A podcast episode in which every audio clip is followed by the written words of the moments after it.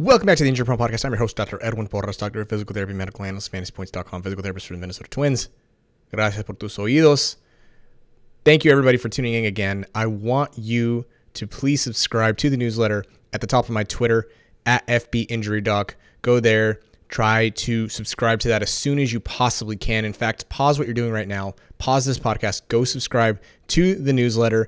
That is where a lot of your money is going to be made. So far, we have a handful of stash candidates in addition to the timelines, to the summary. It's basically everything you need to know about every injury when it comes to skill players in the NFL. It's everything you need. So please go subscribe to that and also rate, review the podcast. Would really appreciate that. We're going to do something new and exciting today. I'm going to answer mailbag questions. If you have mailbag questions, send them to injurypronepod at gmail.com. We are going to answer a couple of those today to see if we can help some more general basic strategy for fantasy football. And we'll still, of course, loop in some injury related questions. This first one is from Camille. She says, Love the newsletter. Appreciate that. Hope you're doing well in life, love, fantasy, and all other endeavors. This is my first year in fantasy. I'm 5 and 1, but steadily declining in points week to week. I have the San Fran defense, and they're pretty banged up. I know people stream defenses, but is it worth it to hold on to them as their defenders heal up, or should I abandon ship? Hopefully, this makes sense. Keep on crushing it. Camille, since you said this is your first year in fantasy, I think that this is a really fun opportunity to talk about some of the things I don't think the general community discusses enough. And that's just general strategy. Strategy is one of my favorite topics in this game. Fantasy strategy is how you win your championships, to be frank.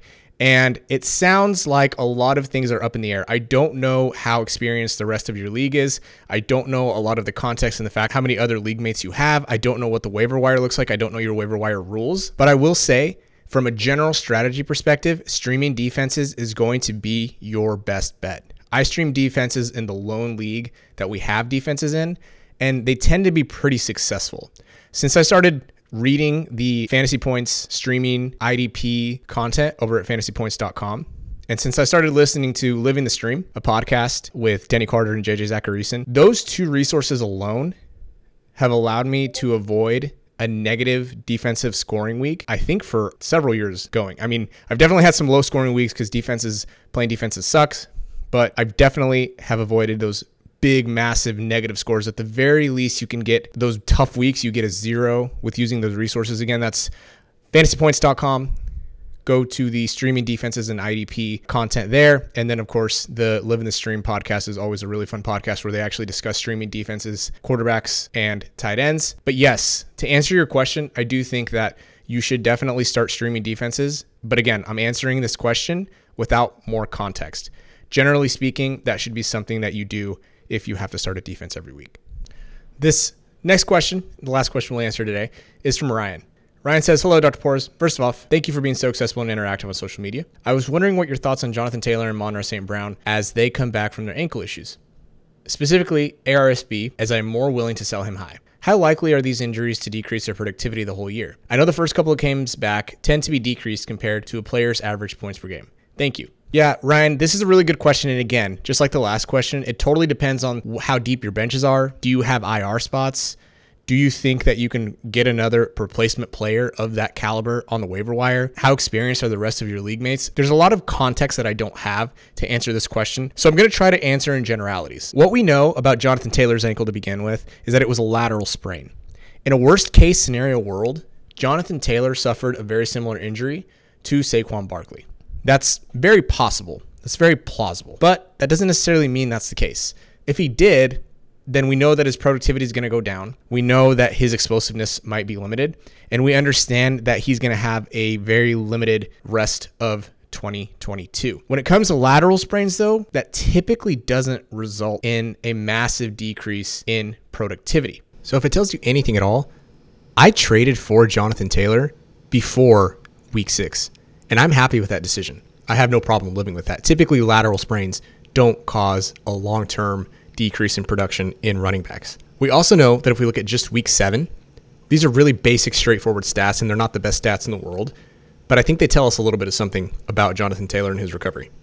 He still only played about 55% of snaps when he has been playing up to 77% of snaps in the games before he got injured. So he only played 55% of snaps, which is probably planned.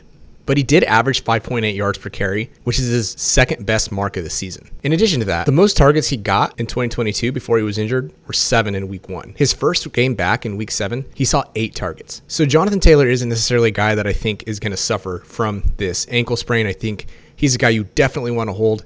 And if you do get rid of him for any reason, it should be for another top five to 10 position player. But I wouldn't get rid of him. But here's the thing I wouldn't necessarily get rid of Amon-Ra St. Brown either. Amon-Ra St. Brown is in a ridiculous, ridiculous role right now. He is seeing targets when he's healthy at an insane rate. He's putting up production that you see from a top five receiver. He's a guy that you definitely don't want to get rid of just on a whim. So, yeah, his first game back, he was definitely limited. But if we look at another guy who also had a high ankle sprain in Tee Higgins, he looked limited in week six as well but it was less limited than it was in week five. And in week seven, he actually had a touchdown called back. So we're all sales ahead with Tee Higgins.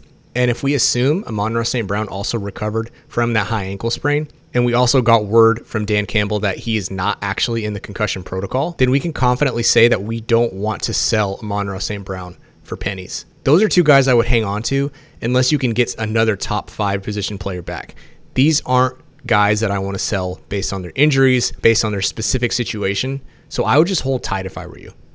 So if you want one of your questions answered, send them over to injurypronepod at gmail.com. Non start sits doesn't have to necessarily be about fantasy football or injuries in general. Um, and if they're good questions, you can send them over to injurypronepod at gmail.com. And if they're good questions, then they might just get read and answered. So we'll start with the injury breakdowns with the unfortunate news According to Ian Rapoport, Breece Hall did in fact tear his ACL and he had minor meniscus involvement. This is a very, very similar case, very similar injury that Saquon Barkley had in 2020. What we can expect from Breece Hall is a full, complete recovery by 2024, and he'll start to show flashes in 2023. This is not a reason to fade Breece Hall quite yet. There can be associated complications. There can be issues that arise between his surgical date and week one of the NFL season, but he is not a guy that you want to fade because of the talent, because of the opportunity that's going to be there for him. This is a very, very similar situation that Saquon was in before 2020. Saquon did say himself that he didn't feel fully back and trusting his knee until two years removed from the injury, but Saquon still looked good in 2021 in that first year back before he rolled his ankle. Of course, everything went downhill from there. But remember, he was the RB9 from weeks one through four before that injury. So don't count Breece Hall out yet. We can expect about a 10 to 11 month recovery from the date of surgery, not the date of injury, the date of surgery. So as soon as we get that surgical day, it'll be over at Injury Insights at fantasypoints.com. Make sure that you're staying up to that. Breece Hall, again, is going to be a bounce back candidate for 2024, but do not count him out for 2023 quite yet. We will keep up with this all summer, of course, but make sure you keep an eye out for when his surgical date was so you can start counting the days back. As of now, we're projecting the soonest he would return is August. More realistically, we're probably looking at a mid September, early October return for Breece Hall, depending on when his surgery is. And the last thing I want to address as it relates to this situation with Breece Hall and really any player that's injured and is out for the season is that they're droppable. Don't waste your roster spot on a guy like Javonte Williams. And this isn't a redraft, by the way. Don't waste your roster spots on Javonte Williams, Trey Lance. Don't waste your roster spots on Breece Hall. Unfortunately, these guys are done for the season. Use that IR slot to stash guys, for example, that are always sent out in the injury prone newsletter. Every week you get a new stash. And we're running out of stashes. We're at the middle of the season, but make sure that you are clearing those benches. Don't hold guys that are done for the season in redraft formats. Let them go. Put a little lottery ticket on the bench as opposed to holding on to these guys. So now we'll get to the main entree, the meat and potatoes, if you will, the exciting portion of the show, the reason why you're here. We are, of course, here to talk about Mike Williams. We'll start with Mike Williams. First of all, Adam Schefter confirmed that this is a high ankle sprain. They didn't put a timetable on it they said that Mike Williams will miss, quote, some time. Now, if we're looking at the data since 2016 for pass catchers who scored at least nine points per game, we actually see that they only miss an average of one game. You saw that with Amon-Ra St. Brown. You sort of saw that with Tee Higgins. These guys tend to be able to bounce back quicker and or the team pushes them to come back whether they're ready or not, let's be real. So what we see with Mike Williams in particular though is when you spread it out from since 2016, all the data for pass catchers in particular, not just the ones who average more than nine PPR points per game, all pass catchers have missed three games or three weeks. Totally depends on the bye week. Chronologically, though, they miss about three weeks. That standard deviation, that's about 17 days. So, in other words, they miss from 21 to 38 days, or they can miss that long. Of course, the standard deviation works the other direction as well, but based on what we know, based on his pain response, based on how severe the injury looked, and based on kind of everything we know about how painful these injuries are, it's probably not going to be any less than at least one week that Mike Williams misses. For now, the median is also 18 days, so for now, we'll plan on him to miss anywhere between three and five weeks. That is what we would expect from Mike Williams. We assume that there are no fractures involved, there are no dislocations involved, there's no additional ligament damage. We assume that. We can't always assume that, and it's not necessarily right to assume that, but based on what the team is giving us, based on what we know from Schefter, we're going to assume that this is a run of the mill grade 2 high ankle sprain.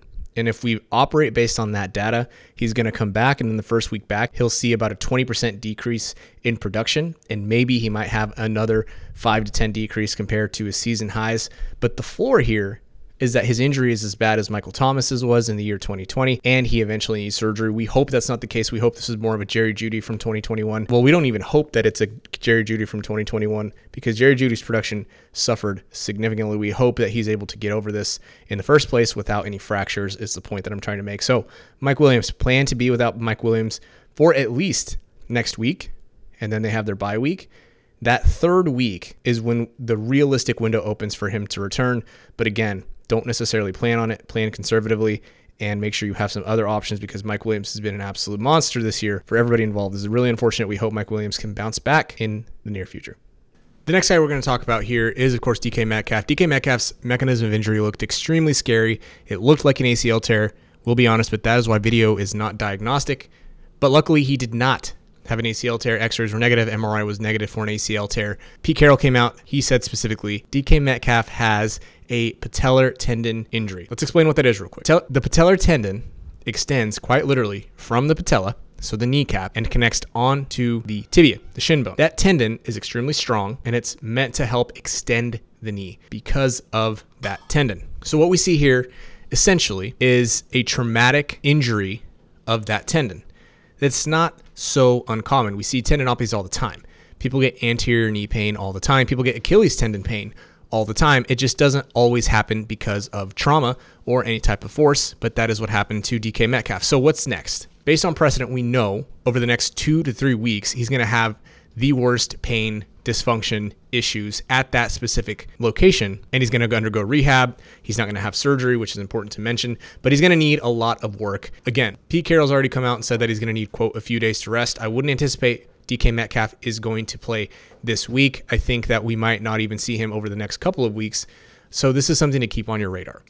In terms of how is he going to get through it, I think he's going to play through it. I think we can expect when he comes back some decrease in his performance because he's going to be playing through pain. Tendons take 12 sometimes 16 weeks to truly get back into shape and get back to where they are, where they were pre-injury. So this is something that he's going to battle the rest of the year.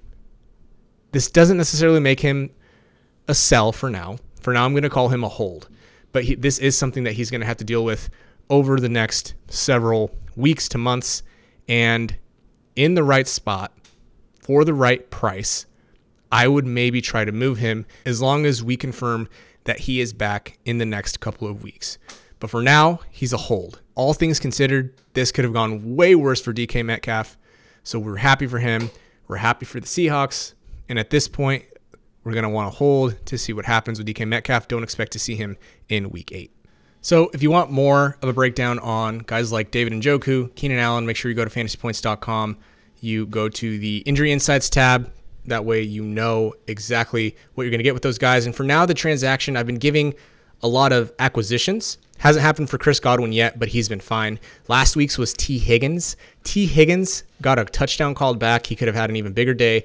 Um, he still finishes with a decent fantasy football day, but it could have been a lot bigger. He had a kind of rough call not go his way. Could have had a touchdown on a 22 yard reception. So Tee Higgins working out so far. I think you should continue to target Tee Higgins. This next guy, Gus Edwards. A lot of people have been asking me, what's my outlook on Gus Edwards? What do I think of Gus Edwards? What's he going to look like? I think Gus Edwards can be fine. I think Gus Edwards is a guy who had two touchdowns yesterday, though. And I think Gus Edwards is a guy who averaged four yards per carry and had just one target in week seven. Yeah, of course, it was just his first week back. But if you are planning and banking on two touchdowns every week for Gus Edwards, I think you're going to be fairly disappointed. Right now is probably the highest you can sell Gus Edwards for. He had a pretty complicated ACL tear himself. He came out and said that he also had extra ligaments that were damaged. So your transaction this week is to get rid of Gus Edwards. Make sure you get something good back. But that's about it. Again, make sure you subscribe to the newsletter. Make sure you are following me on Twitter at FBInjuryDoc. Rate review the podcast. Go to Injury Insights for more details on all these other injured guys. Thanks.